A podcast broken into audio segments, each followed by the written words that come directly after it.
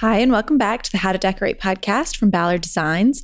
We want to teach you how to decorate your home and unleash your inner decorator. So, we'll be interviewing interior designers, stylists, and other talents in the design world, sharing the trials and triumphs of our own homes, and also answering your decorating questions. I'm Caroline. I run the Ballard Designs blog, How to Decorate. And I'm Taryn. I'm on the product design team at Ballard. And I'm Karen, and I head up branding at Ballard. And we're your hosts. Hi.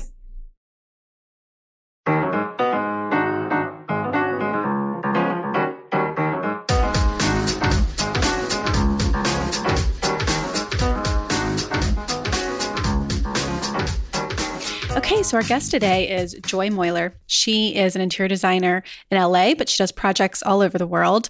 And I have to say, I am a little starstruck right now. You're an award winning interior designer, you're on the Elle Decor's A list. Um, your client roster is celebrity royalty, a little bit of actual royalty. You have an amazing, just. Yeah.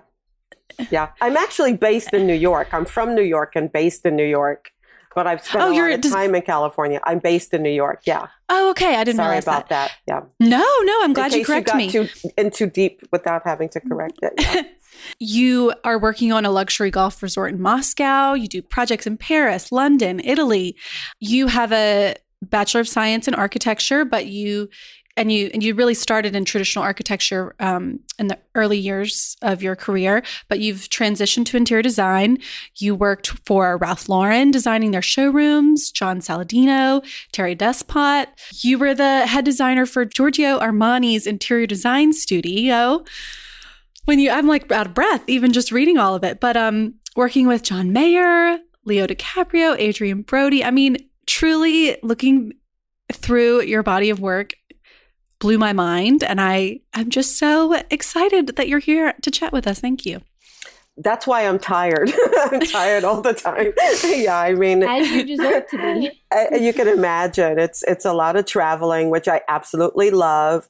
Uh, I love that my projects are very very diverse because it gives me an opportunity to do different things because I bore rather easily. Uh, so it's a really nice opportunity to work on residential projects, hospitality projects.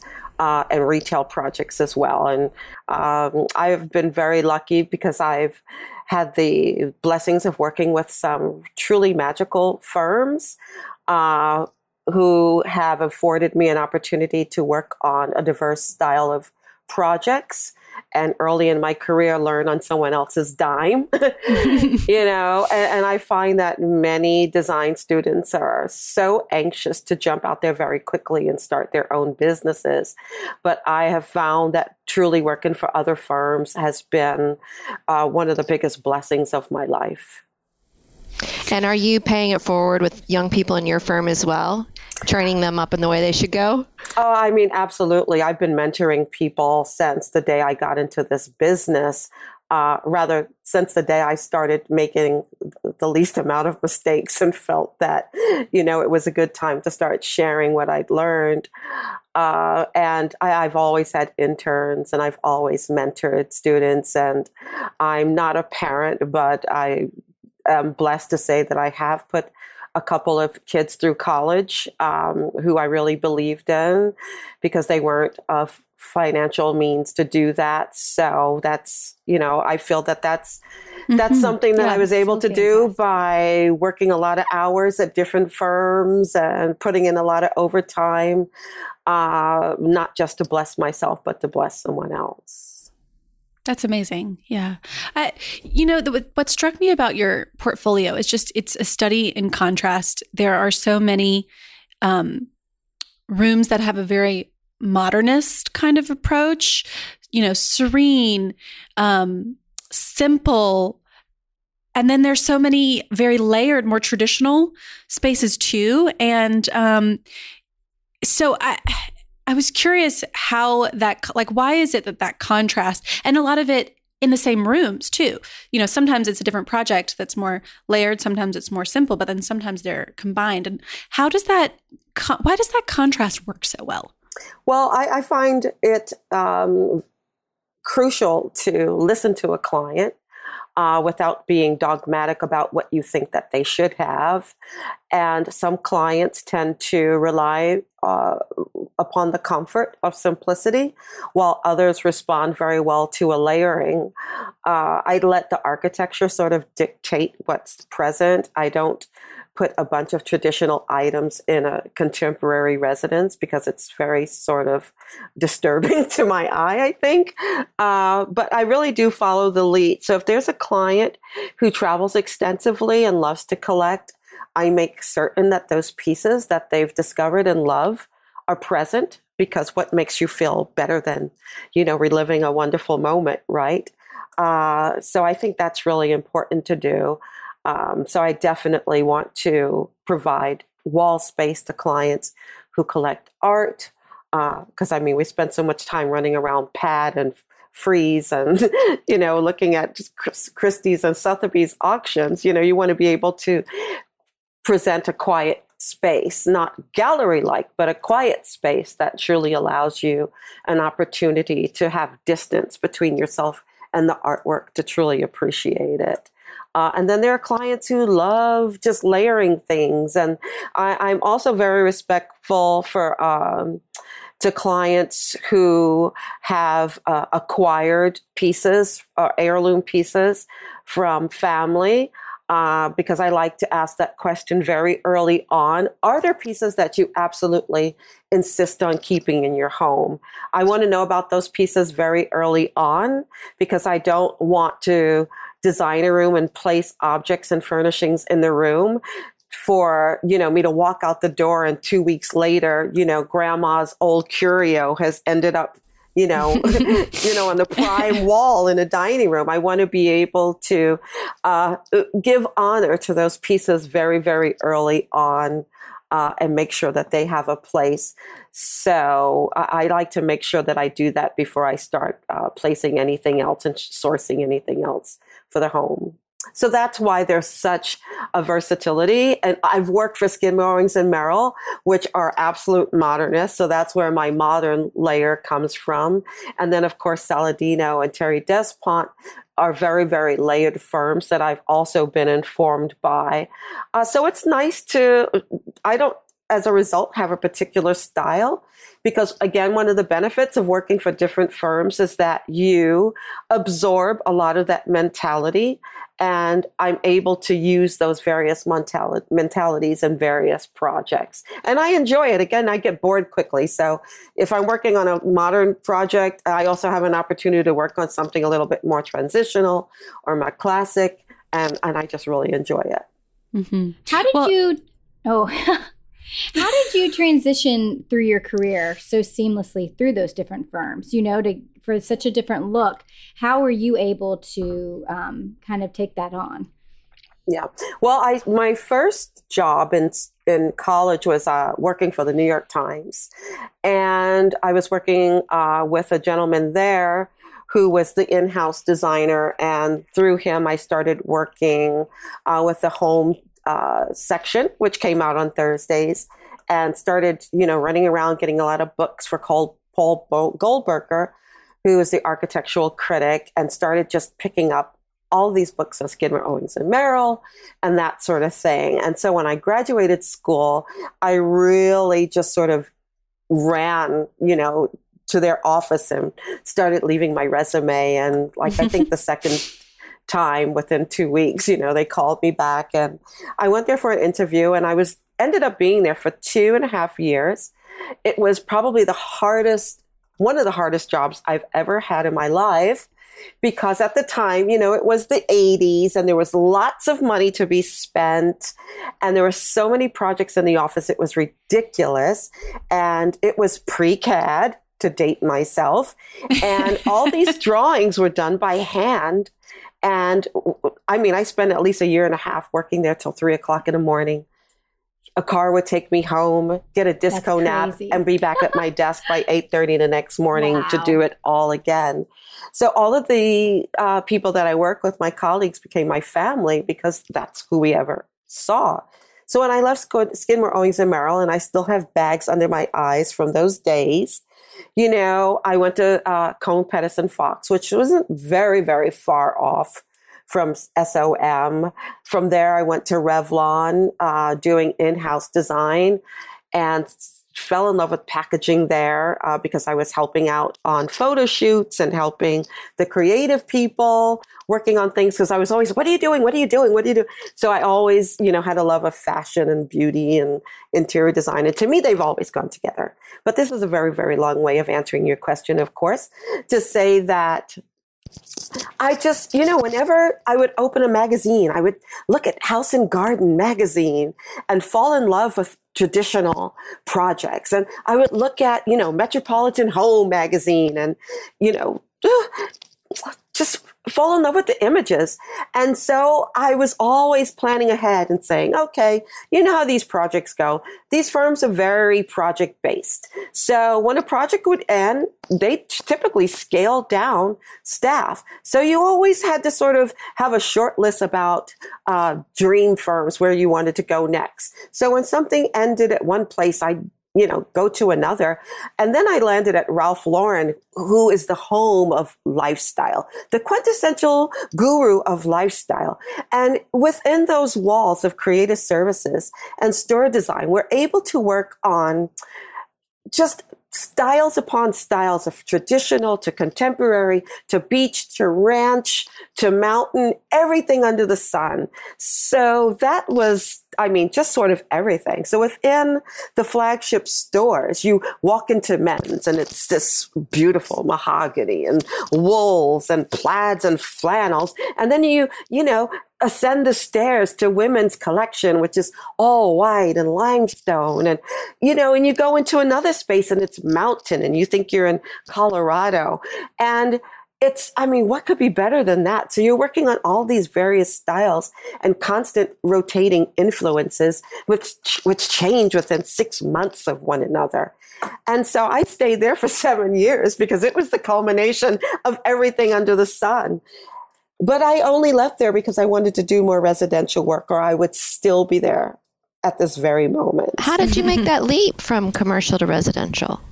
It was just something that I just really wanted to do. I said, okay, you know, I wanted something that was just a little bit more personal. And ooh, it's residential personal, right? You have to know where, you know, the lady likes to keep her things. And you learn to know that in every residential project that I do, I like to use a particular manufacturer of medicine cabinet because there's a safe in the back.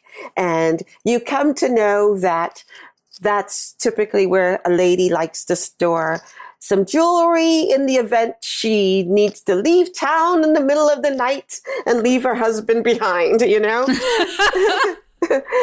Without having to run to the bank, you know, and get some cash. Things you learn. So, I mean, it's just, you know, the long way, of course, but I, I really enjoy residential just because it's much more personal. And then, how did you get this roster of superstars? Ah, uh, Giorgio Armani.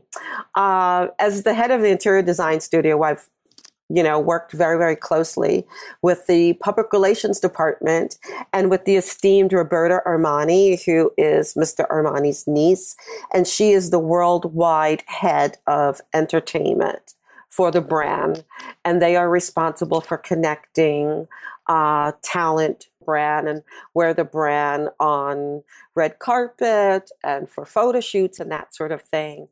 And I just fell in love with her and we had a great relationship. And after my years of working there, where I initially met John Mayer and Leo DiCaprio, uh, when I left, she was very open with, you know, my ability and opportunity to reach out to any of the clients who were there. Uh, so, and I also designed two apartments for her ex husband. He is now the um, client for my Portofino, Italy project and one of my London projects as well. So, so, what are Leo et al. doing in their houses that we're not doing in ours? Oh, they're kicking their feet up a lot. they're gazing at the beach. ah. They're enjoying, you know, wonderful moments at home with their loved ones in these quite beautiful residences and and they're acquiring more residences Mhm. simply because they can Are there things that are in their homes that we could strive to emulate? You know, are they like, oh, they love a little. yeah well you know for one uh, leo has the most amazing collection of vintage movie posters that i have ever seen that are getty worthy. Uh, i mean truly i mean um, like some of the original like charlie chaplin posters and king kong posters and just things like this which are on display uh, which are really just really beautiful. They also like to collect cars you know things like that um, john loves to rather extensive uh, watches things like that Guitar And- collection, maybe? yeah, guitar collections. Yeah, oh, absolutely. He's got the zaniest uh, collection of guitars. Not that I know anything about them, but I only know their true value when I go to pick one up. And he says, uh, Don't maybe that." don't touch that one, you know? so it, it's, it's, it's, it's always like, okay, can I touch this, you know? So the thing that uh, kind of fascinates me about those clients is what is like what is your timeline like? How, you know, cuz I imagine when you are a celebrity, you probably don't want to wait you know 10 to 12 months for stuff to get done or or are you comfortable with that like how how time is a luxury and when you have endless amounts of money Well, it isn't just the money. I mean, typically these clients have more than one residence. I've got multiple residences. So uh, mostly they're like my Italian project. We've been working on that for two years already. It'll probably be another year because they have multiple residences to spend time in while they're waiting for this one uh, to be completed. Uh, Moscow Golf Resort. Uh, Moscow winters are kind of tough. so you can say, oh, let's get this project done in two years, but there is a really tough winter and you don't get a lot done, and it ends up being a five year project. Uh, but there are some oligarchs who are supporting that project where money isn't an option, and so they can afford uh, a delay in schedule. When I started doing uh, John's house in Montana, he originally gave me something like a year and a half to do it. I was like, okay, great. You know, that's I could, that's easy breezy, right? And he was on a tour. And four months into the project, he says, Joy, I'm coming home for three weeks and I'm going to stay at the house. Well, the house had no furniture. So I thought, oh, this is going to be really, really interesting. And so when I, you got to think on your feet. You got to jump on a plane. You have to get hit every home goods shop in town Mhm. and you just have to you know make sure that you get furniture that you know you're not going to be keeping that you're going to Mm. be donating it uh, when the permanent furniture arrives and you pull everything together so someone feels like they're in their home and that they're comfortable of course it isn't Mhm. you know the permanent pieces but you have to make sure that everything feels comfortable so maybe you go to crate and barrel and you order you know the flatware set of 40 to make sure that they can you know prepare food and sit at a dining table and feel like a Mhm. human being when they're off a road and not in a hotel but the bed's comfortable and it's got beautiful sheets and the television works and all these other things you know and All their family essentials. images around Mhm. and just kind of make it make it work that way Sorry, and most of these projects are you doing soup to nuts? You're doing everything from the art on the walls to the flatware and the Yes, and I really like that part. I do. I love it. The Some- control. yeah, you like I that mean, control? I do. I like really creating a home for someone. You know, that's what I really like creating a home for someone. Soup to nuts. I really like to particularly work with people that I've worked with before and you really really get to know someone after they've truly been living in a residence. So I, I'm blessed that uh, you know several of my clients are repeat clients. Uh, and uh, I, I just really love that. I love designing the flatware. I'm now to designing my own tabletop stuff, which I'm really excited about. ooh. So uh, you know, I just kind of felt like if I'm doing this for clients, well, why don't I do it for myself as well? So I, I really like that. I love going to the art galleries.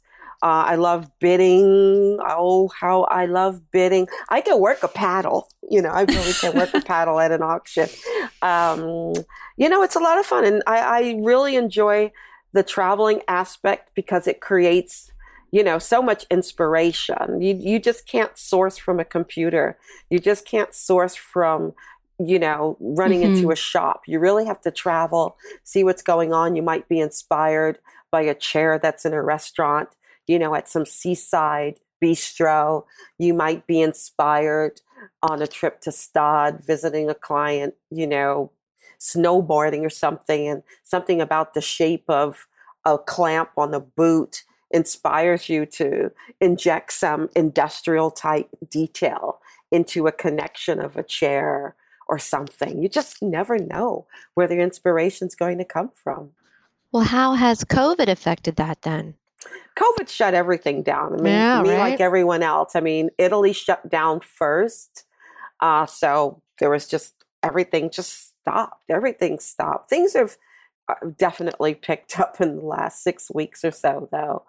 Uh, but even when you're not really working, you're still sourcing. I'm still organizing projects. I'm still seeking out new work rooms to do different things uh, in different places. I, I wasn't at all sitting in front of the television you know, just watching watching you know renovation shows or something. Yeah, it, it definitely continued because I, I, constantly just need to be busy. I was deep diving in a lot of upcoming uh, auctions, uh, which Ooh. have been postponed, of course, but still continuing to source some really special items for special projects. I want to ask you about your project with Adrien Brody at his dairy farm because that really goes back to that contrast question because I and maybe you can describe it a little bit to people, but it was this incredible balance between, you know, a like patinaed stone walls, old building, but then it had almost austere um, furnishings. Yes. And yes. the combination was just really magical. So if you could tell everyone about that that indeed was a juxtaposition. Uh, the property was one that Adrien bought online. It was a dairy farm. He bought it as a gift for himself and his love. And it was an absolute magical place. It was it's upstate New York. Um, it had a main structure and a central yard which was the former dairy farm, who'd suffered a massive fire and the entire roof structure had caved in. There were four outer buildings on the property as well. One was a guest house, another a barn, which I later, later turned into this amazing hangout space uh, with cushions and strung lights. And it took two weeks for us to literally dig out all the hay and everything. Uh, but the property itself is called Stone Barn, and it was an absolute, you know, I don't know, early 19th century stone barn that had been in one family for years and years and years and years. And he purchased it. And unfortunately, the stone barn itself had ab- absolutely no electricity, no insulation, nor anything. But the obsession was to make this place a beautiful show place and a beautiful home. And Adrien was uh, one of the faces of the Armani brand. And so I was brought in to prepare this property for this amazing photo shoot for Hello Magazine, uh, which they later gave this project 41 pages in the magazine, which was quite stupendous.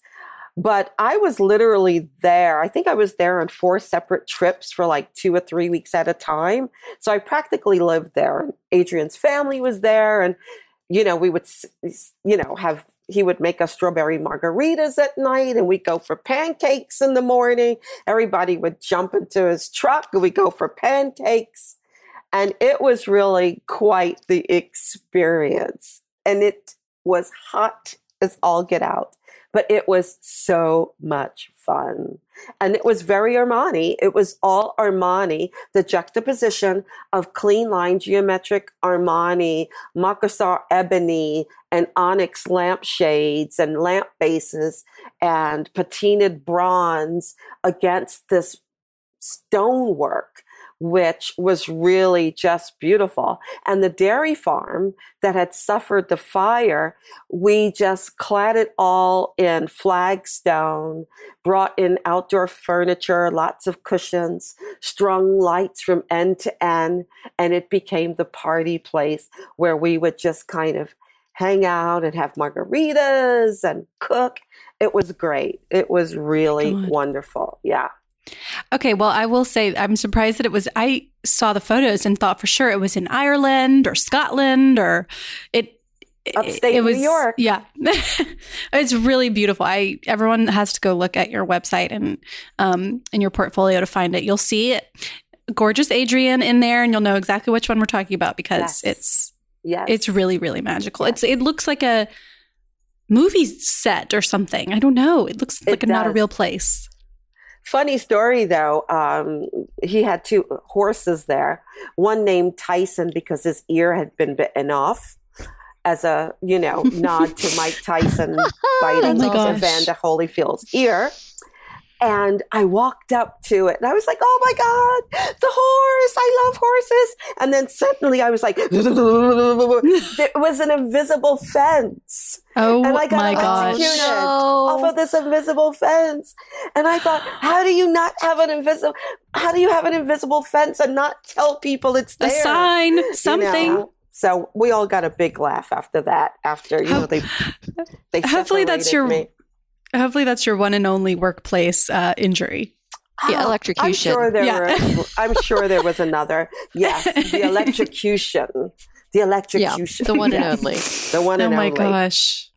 You sound like um, a Renaissance woman when it comes to design. Honestly, mm-hmm. you know, I mean, honestly, because you love interiors and you love architecture and you love you know, art and you're Teacups. designing dinnerware and, and yes, fashion. I mean, and they all go fashion, together. A lot they, of fashion yeah. and yeah, even in the, a lot of your you know sort of still life laydowns on your site um, mm-hmm. which are showing uh, i'm assuming that they're showing sort of moods of the room or that kind mm-hmm. of thing often you're integrating a beautiful shoe um, or you know another uh, uh necklaces or other pieces of fashion um, I can't help myself. Bit. I just can't right, help exactly. We're all obsessed with it, right? Even when we're sitting at home working from home, we still want to look cute. So how how does that? How does fashion affect uh, your work product? Do, do you find that um, colors that are coming in and fashion work their way into your rooms, or is it vice versa? Do do you follow any kind of fashion trends when it's coming to home decor? No, not really. I, I don't follow trends, but uh, I've always been interested in fashion. My mom made a lot of clothes. You know, she was a textile person. So I've always been surrounded by a great deal of, of uh, visual uh, stimulation within that respect. And I was torn at an early age about uh, between being an interior designer, architect, or a fashion designer. And so I, in high school at the art, high school of art and design, I was initially studying fashion and discovered architecture. Um, and so that's just always, to me, they've always gone hand in hand, always hand in hand. And so working with Ralph Lauren, I'm still doing interior design and architecture within a fashion house, right? So I'm constantly around fashion and within the lifestyle photo shoots and the placement of how the clothes are shown in a room and what that environment is like. They're always, you know, an intertwining branch within one another uh, and also within the building silos as well. And again, Armani, I made a very, very direct aim at working for another lifestyle brand. Again, because I just love that intertwining of fashion and design and architecture and being able to continue to be stimulated by both of them and then the presence of two things that I'm absolutely crazy about. And one of the wonderful things about working at Giorgio Armani within the interior design uh, division is that I was able to use a lot of the textiles from previous collections in my projects. So there might have been, you know, this glorious textile that was a shirting or a lightweight uh, jacket de- uh, textile that I was able to turn into window treatments or use on cushions or or something like that. And that just so excited me because I would be sent like bolts of textiles of sort of remnants, and I would just lose my mind uh, and sit there, you know, like rubbing on them for days until I, you know, the perfect project came along where I could, you know, take it home and take it home, you know, take it to the project and just sort of lay it out against the light just to see what it looked like and, and use it on a home application.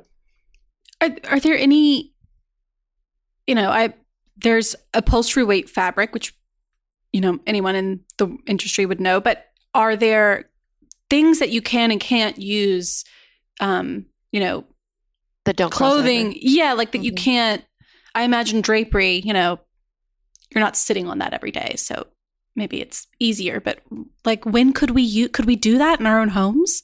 Oh, absolutely. I mean, you have to really be respectful of the fabric. There's heavyweight fabric. There's, you know, that has, you know, 50,000 double rubs. That's, you know, best for uh, restaurant applications or whatever. But you know, you can also use those in your home on a buffet, ta- you know, at a buffet or a breakfast nook where kids are playing and dropping, you know, grape juice. I love Crypton textiles because they're absolutely indestructible. They they tend to be a heavier weight for upholstery, not necessarily for uh, window treatments. But there's a lot of stuff out there on the market. If something is a very very lightweight, but you absolutely love it, have it back with something, you know, to give it some additional support.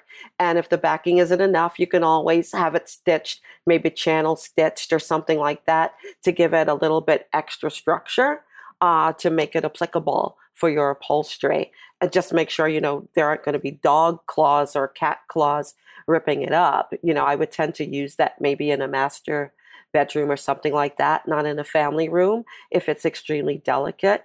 Uh, also, you know, you have to be very aware if anyone's going to be smoking in your home and the fibers are lightweight and tend to go up in flames quicker. Um, so yeah, if there's anything that you really, truly, truly love, you can always send it out as well to be scotch guarded and backed for support. And that's, I think, the best way to do it. But you don't necessarily use a, uh, a fragile piece on something large. Maybe it's just a lumbar cushion that you put as a decorative element on your bed, you know, something like that. Or you use it to uh, drape a four poster bed, which is always sexy. And we love sexy, don't we? Yes, we do. Now, do you find um, regionally people are gravitating to certain types of style? So you're talking about how you love a layered look, but you also love a super minimal look. Do you find that West Coast tastes differ from East Coast tastes or anything like that, or even European? oh, Europeans love, love, love that layered look. They love that sense of heritage and nobility and a sense of things being handed down with lineage mm-hmm. and not letting it go. They have know, a lot even, of it too, right? Yeah, yeah. even if even if it's new design, that's just sort of I think an acquired kind of style of things, you know. I even went to a house that had a spittoon once, you know. Really? Yeah, I mean, were they using they, it?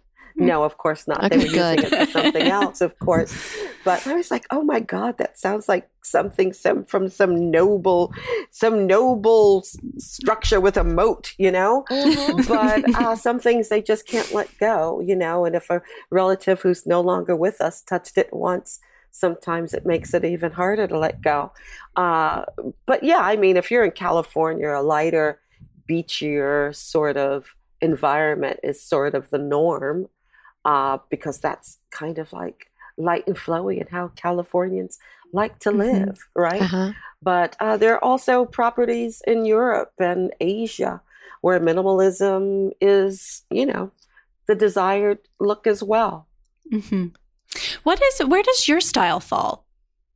Oh for my your own gosh! Home? Well, you know, I I tend to love. I go through phases where I love the minimalist look, which is kind of where I am right now So it's like crazy, you know, decluttering, and I'm giving a lot of things away. And people are like, Are you okay? I'm like, Yes, I'm fine. Like, well, why are you giving away so many things?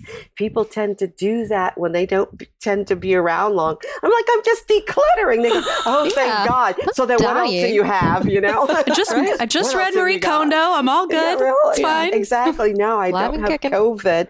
I'm just kind of making some space, you know? So, uh, but then there are times, typically when the weather gets cooler, where I just want to just have, you know, three blankets on the bed and nest and get Mhm. really cozy with cable knit throws and blankets and lots of books and magazines and heavier drapery and that sort of thing. And, and when I come back from a trip, it's what I want. You know, if I if I go to Milan, I want something that's a, a very Milanese home. If I go to, you know, Portofino, I just want all this sort of ceramica that I could and pottery that I could put my hands on.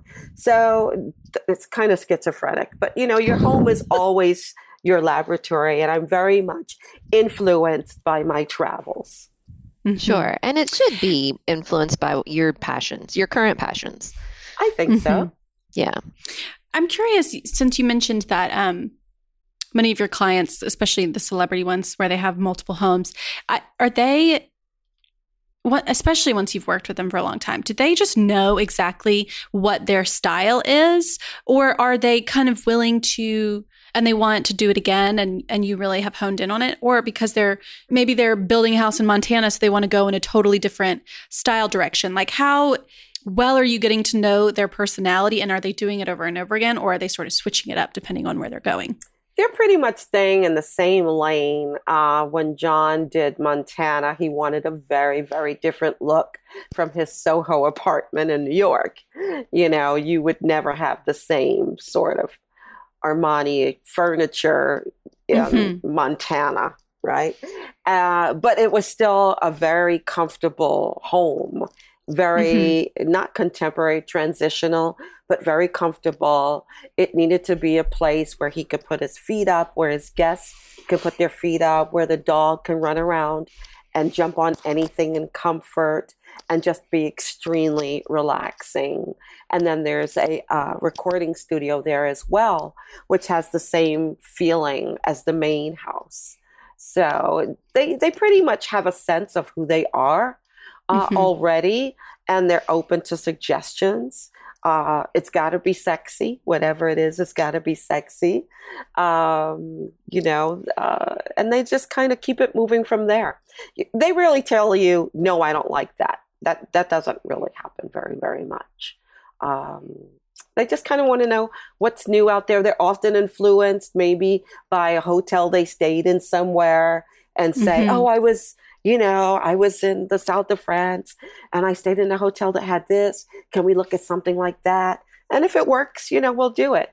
mm-hmm. If it doesn't work, I'd say no, that's not going to work. But yeah, So, not to name names or anything, and maybe it isn't even in a residence, maybe it's in a commercial space, but what's the most kind of extravagant, over the top thing you've done? uh, uh, well, we put a Bugatti uh, in the middle of a living room as an art piece uh, on one Hmm. project. Uh, that's pretty extravagant Yeah, Mhm. another project in London, we took a small structure that was used as storage and turned it into a tennis pavilion, which is really quite lovely with vintage um, rackets, and it became this elaborate um, lounge seating space, which is really quite quite lovely. Um, Portofino, we're doing some lovely, lovely things. Moscow is very extravagant. The finishes there are very sure. Oh. extravagant. Caroline, do you remember when Miles Redd told us he was hanging a Ferrari from the ceiling of in one of his clients' offices? Wow, that's you know, interesting. A life size one? Life uh-huh. like a what? vintage Yeah. it, Wow. it didn't have car. it didn't have you know an engine or any of those things but Okay. That's But it just reminded me of your yeah Yeah. Well, you know, if you're hanging something from the ceiling, you better check those live loads and dead loads of the ceiling structure to make sure it'll support it. Mhm. You don't want a what's in the Ferrari ceiling. falling on you. Drapery hardware. or what's in the ceiling will end up on the floor. Mhm. I'm, I'm sure Miles know, knows exactly what he Hopefully. was doing. Yes. Hopefully. Yeah. So, okay, I, I wanted to get back to some of these, um, you know, very clean lined uh, spaces that you've designed because um, I think it that simplicity is sort of a misnomer because sometimes they're more complicated and more you know you like you really have to be on your game to have only a handful of items in the room and have it still look incredible. So give us you know like what are the things that you're considering how do you shop and style a room when the goal is for it to feel very simple Uh, number one, you use very few decorative objects. you choose them wisely. You choose the scale of them uh, wisely uh, to maintain that everything is clean. I look for geometric shapes that are interesting. Uh, so everything isn't at a 90 degree angle. I like to use, you know, masculine and feminine in the space so it doesn't feel restrictive of just having 90 degree angles. I like to use low level uh, seating that's, uh, you know, 18 inches off the ground or 22 inches and has, you know, arms that are very structured. Uh, nothing with a lot of decorative carvings, that sort of thing tends to be upholstery. Think, for example, as a object like a restoration hardware cloud sofa you know, things like that. Very minimalist objects, but beautiful woods, like maybe a Madagascar ebony coffee table that has a beautiful sheen to it against the contrast of a mohair or linen sofa. And very few objects are on the coffee table. The walls are very, very simple. Maybe they float off the floor three quarters of an inch with a reveal. So there aren't a heavy there's there isn't a heavy baseboard that's chunky with a lot of profiles to it that sort of thing the door casing might be very uh, wide say 10 to 12 inches and it's clad by maybe a contrasting uh, finish either it's lacquered wood or again a beautiful uh, something that's polished but it's just a an, a wraparound of the opening. There isn't a heavy casement around the door. So you're sort of obliterating all these heavy architectural traditional details and you're just really doing things in a very crisp manner. And those simple things are harder than, you know, the heavy projects, the heavy handed projects. They truly, truly are. I would imagine that the the accessories, the scale of them might need to be larger. If you're if you have fewer of them and they're and they're sort of serving a sculptural purpose. It that they- depends on the size of the room. Okay. You know, you really have to look at the entire envelope of the space and start from there in the selection of your furnishings and then the decorative elements. But it all has to relate to the scale of the room. Now, it's nice to mix things up, but you really do have to take into account the scale of the room when selecting the uh, decorative elements. It's always nice to have something really, really big. So maybe it is the most dramatic of Mexican urns or something that's on a pedestal that's raised high. So everything isn't low. Your eye has movement about the room to keep it interesting so you don't feel like you're just you've walked into a Amazon Prime box with nothing else Right. in it. You know, it's it's got to feel sexy, but your eye must travel so that the sight lines change. Mhm. I I wish you guys anyway. could see Joy right now acting this out, like her body is going up and down, and her arms are just you gotta swoon. around. That's right. You have to swoon. It's got to make you swoon. I love it. Sexy, swoon worthy. It's got to be swoon worthy. Yes. I'm jealous.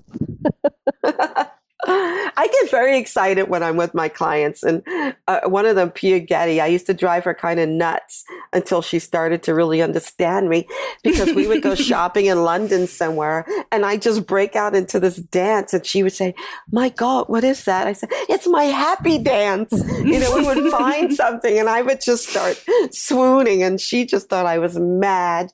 But then, of course, at some point, I started seeing her moving. And, you know, British people tend to be a little bit more refined. And then she would start to move. And I would say, What's that? She said, Oh, it's my happy dance. So I would rubbed get really excited when a client started to understand that. You know, it's okay to show that you love something. it's part of the process. And you should love the things in And your you house. should. Mhm. Yes. Yeah. And you should love what you do. It should make you dance.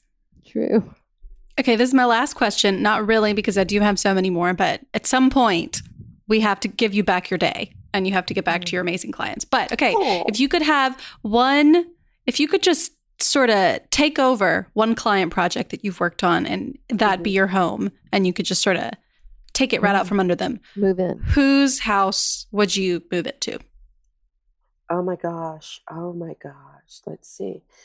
Only one. I think right now it's the Portofino, Italy project that I'm working on. Mm. It's got the most glorious seaside views and it's the elevation is high and you just see these beautiful yachts in the distance in the water and this just beautiful pathway with the most incredible foliage and there's this structure where I'm, I'm turning it into a yoga studio where the doors just open to the seaside and the kitchen is just phenomenal. And i'm already seeing the amazing meals that are going to come out of that beautiful kitchen where the doors open up to a garden and the sunlight is just phenomenal. And just the approach to the house itself is just ah, calgon take me away and leave me here Oh yeah yeah yeah yeah yeah I mean, it's hard to beat Italy. Yeah. That's It's true. hard And to beat Italy. Porto. Mhm. oh Oh. hard to beat italy oh yes I miss Mhm. Italy. I miss I miss- traveling. I miss Ristorante Puny. I can't wait to go back. Taryn has been struggling. She's been texting us on the side. She's so frustrated. She's like, I'm finally going to hear about Leo and my Wi Fi's not working. ah, he's great though. He's great. We had so much fun together. Uh, one day I was so, so sick at the office. And I thought, oh my God, if I could just make it through this day, let me just get one thing done. And I really have to go home. And it was like one o'clock in the afternoon. Then my phone rings and it's like, Joy, are you there? I'm like, yeah, I'm here. Oh, great, because Leo's on his way. And I go, Leo? Yeah, Leo Aw. DiCaprio. He's on your way to the office. And I said, now, can he come tomorrow? And she says, no, he's in the car. He'll be there in 10 minutes. So he walks in, of course, with like 15 women, you know, with their faces piled up to the glass. And he's there for about two hours. We're oh, wait, he didn't bring these women. They were just, no, no, no. This They is my. they were just watching. Okay, okay. I thought So you meant he brought 15 women. No, heavens no, heavens no. He's he'd never do that. And so he walks in, and there are 15 women with their faces applied to the glass. And he walks in, and he ends up being there for two hours. And the whole time I'm like, I'm gonna throw up. I'm gonna throw up. And so but we had this amazing productive meeting. And he says, Joy, come on, come down with us to the apartment. And I'm like, no, not today we end up spending like four hours at the apartment as he's getting ready for the Shutter Island premiere. And I'm like, okay, they're going to go to the premiere. Okay, then I can go home. Then he mm-hmm. says, Well, you're going with us, aren't you? And I'm like, I guess so. And it was raining that day, and I've got my big LL Bean bag with my rubber boots in it, you know. And he's like, Come on, get in the car with me. Mm-hmm. And mm-hmm. it ended up being a long day. And that's when I knew I could live through anything. Oh my gosh, you're a trooper. But I mean, it That come was is- on. fun. You got to go to It the was fun. It was That's pretty cool. Yeah. And then at one point I looked over, I was like, oh, that's right. This is Leo. Let me behave, you know. we had a good time. I love it. Mm. That's amazing. I could seriously listen to these stories all day.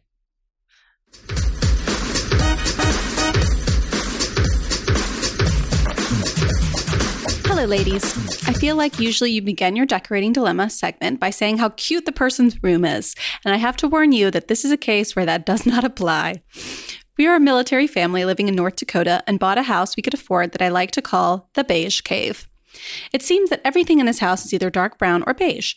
We've debated painting the kitchen cabinets and trim on the upper level white, but then we would have to replace all the doors to white, right? And we're not sure how much money we want to invest in this home. I've always hated the backsplash as well. We are waiting on a light gray sectional for the living room, and I was thinking it would go in the corner between the windows.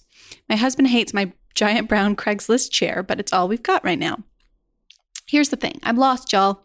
I need I want to make the beige cave better, but I'm so design challenged and I don't know where to start. Then get overwhelmed with the possibilities slash work it would take.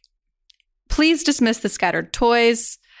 Any advice will help. Thank you so much. Love the podcast. It has helped me through many a lonely deployment night. Love from North Dakota, Casey. Having looked at the images, uh, I agree. I think one of the quick fixes for lighting up the beige cave would be to definitely put some artwork on the walls and create other focal points within the space, as the only thing really happening right now are lots of toys and things laying about. So I think the space needs some greater focal points and they should be colorful graphics and there are easy places, affordable places to procure some nice colorful uh, artwork like Etsy, Minted, Wayfair, Ballard, you know, those sorts of places for some nice quick fixes. Uh, also, definitely uh, some colorful area rugs so you don't see this entire massing of dark wood flooring throughout the home. And very important with respect to the kitchen, definitely paint the uppers a much lighter color, even if it's a soft blue, you know, a soft blue gray color to sort of break the beige monotony of the residence. And my fourth comment is that the heavy blue curtains look really sort of massive in the space. So perhaps a lighter weight uh, printed uh, window treatment would help soften that and create a break from all the beige, but again, create another focal point uh, in the in the living room space. A more translucent textile instead of the solid blue uh, window treatment that's there. I think that looks very heavy at the window. Of course, uh, does it need to be a light color too, or? I think a lighter color uh, and something that's printed would create a softness okay. to the space and break the beige monotony. I, but I think that dark blue is very heavy for the room. What about the actual wall color? I mean, I, I kind of get what she's saying. Like it's very I would open. Definitely paint it. Yeah, yeah maybe okay. a soft blue, soft blue, celadon, something of that nature. I wouldn't go pink or peach or dark green, but something soft. I think would would help to continuing the lighting up of the space. Mm-hmm, mm-hmm. Something that would work well with the kitchen cabinetry. So the kitchen cabinetry, I think, would be the first place to start. Then go to the wall, window treatment, rug, mm-hmm. and some decorative toss cushions on that uh, sofa. I hadn't thought about it, but that does make sense. Like pattern drapery and some rugs. You know, adding pattern in there mm-hmm. will distract you from all of that solid brownness. Right. Never, never even occurred to me before, but that's right. really brilliant. And then mm-hmm. if there's money in the kitty, I would look at lightening up the wood that's on the uh, railings as well, which looks very dark. What what is happening with that rail and the dark floor is it's separating the room into two spaces, light and dark. Mm-hmm. You know? Mm-hmm. So I think that railing would be a way to sort of bridge the two, you know, the top half and the lower portion. So, what color should would she paint the railing? Would she paint it the same color as the wall? Would she paint it white? Uh, either either one, wall okay. color or white. White would probably white. be easier uh, because if she changes the wall, then she won't have to paint the railing as well to match. Mm-hmm. Mm-hmm. Yeah, I mean, I think like the paint would be the more seems like it would be the most affordable option because it's Always. not very expensive, mm-hmm. but it might be the most labor intensive option. So it kind of just depends on, you know, Yeah. do you want to buy some art that you're going to take to the next place that maybe would be a little bit more expensive, or do you want to put in some sweat equity and that you obviously aren't going to take with you? But yeah, or prioritize your list. Yeah, Mhm. paint is always the cheapest fix you can ever have because if you don't like it, you could do it again. Uh, Mhm. So that's that's where I would start. Yeah. Yeah. The walls and the cabinets. Mm-hmm. Yep. Good advice. Yes, agreed. And I actually I kind of like this um crazy patterned wet rug um that she has in the living area. It's kind of fun, but it's you know, you you kind of don't necessarily like you said there's so much contrast everywhere else in the room that you don't you almost don't see it, I guess. Um Yeah. But there are some pretty colors in that rug she could Mhm. work with, like you're saying, the celadons and things. cool. Right. Thank you. Fix that problem. Easy peasy. Yeah. Easy peasy, swooning, Doing a little happy Get dance. Sexy. keeping it sexy. Hmm Joy, it was so nice to meet you. Oh my And gosh. you guys as well, you ladies as well. Taryn, missed you. We Poor could have Taryn. chatted. Oh, We're, we'll make her actually listen to the episode. I think I'm How the only one that listens. for Everyone else just lives it. So she'll have to actually listen next Well, time. It'll be my pleasure to share it as well. I look Oh, forward thank to it. And thank you guys again. I so appreciate it. And I will definitely be supporting Ballard more. I really, really will because, again, I just really am appreciative of the commitment that you've made. A lot of people talk about things, and then there are people like you guys who put your money where your mouth is, which is everything. So um, I, I really, I, I don't know why I take it personally, but I don't take it lightly. Well, I can't tell you how much I enjoyed going through your portfolio and just familiarizing myself with your work. It, you're, I don't know, you just blew me away. Superstar. So yes, Superstar. I really, it was amazing. I'm just a girl who works for a living like everybody else. Well, you do a lot with the talent that you have. So thank you for sharing it with us Thank you. today. Thank you so much. I so appreciate it. My pleasure. Can you can you tell everyone where they can find your work, your Instagram, all that my good stuff? Instagram, my Twitter uh, are both at Joy Moyler Interiors. My website is www.joymoylerinteriors.com. Look Or how you can easy. find Yes. Branding. me- or you can find me at the International Airport at Kennedy Airport or Heathrow, which is where I typically spend a lot of my time. Well, hopefully Well, we'll see you there. Yes. Yes, hopefully, hopefully. Thank you so much. We really enjoyed it. Thank you. All right, that's our show. Thank you so much for listening. You can leave us a review in your podcast app. We would love to read it. And of course, subscribe to the show so it downloads straight to your phone. The show notes for each episode are at howtodecorate.com slash podcast. And follow us on social media.